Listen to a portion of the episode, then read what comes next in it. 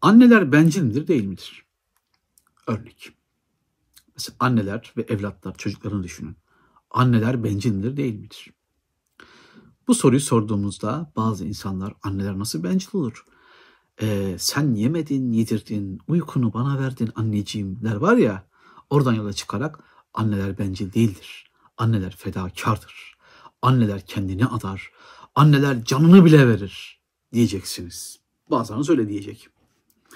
Nietzsche'nin bakış açısını söyleyeyim ki kendisine şahsen ve bizzat sonuna kadar katılıyorum. Annelerin evlatlarına gösterdiği ihtimam, onlar için kendini tehlikeye atması, onlara kendini adaması dünyanın en bencilce eylemlerinden biridir. Neden? E çünkü kendi doğurduğuna e, sahip çıkar. Kendi doğurduğunu yaşatmak için kendini feda eder. Neden? Çünkü bu bilişsel durum yani ben öleceğim ama çocuğum yaşayacak durumu, bunun verdiği rahatlık, bunun verdiği zevk ve çocuğu öldüğünde duyacağı acı veya çocuğu zarar gördüğünü duyacağı acıdan kurtulma hissi bal gibi onu bencil yapar. Ama efendim nasıl yani insan annelere bencil der mi? Evet anneler dünyanın en bencil canlılarından biridir. Peki. Başka bir örnek verelim. Şeyde anlatılır mesela. İşte bazı e, dini gruplarda falan anlatılır. Bazıların bunun İslami jenerasyonları var, Hristiyan jenerasyonları var. E, e, özür dilerim.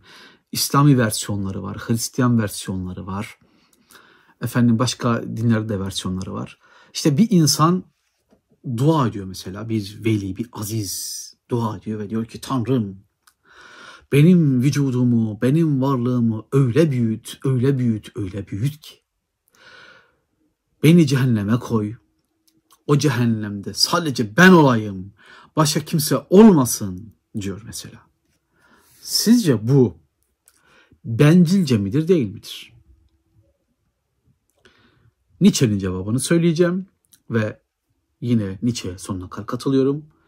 Bu istekte çok üzgünüm bencilce bir istektir. Nasıl yani?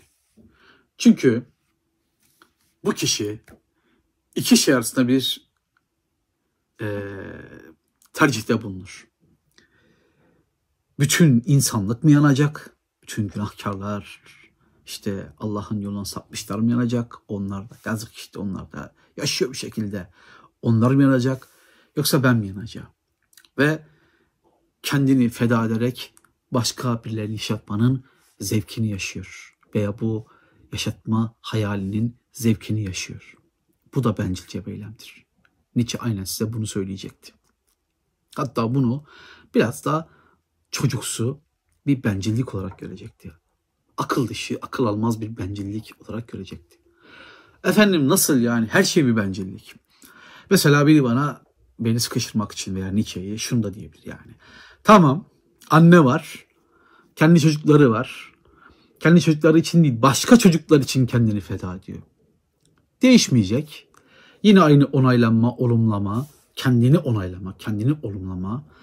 Bir şeylerin acısından kurtulup başka bir şeyin hazına varmak e, yönünden başka bir çocuk için, doğurmadığı bir çocuk için de aynı şeyi yaptığında yine kendi zihnindeki o e, acıdan kaçınma ve o haza ulaşma durumuna gelecek. Yani tercihini yapmış olacak ve bu tercihi onu daha az rahatsız eden şey olacak.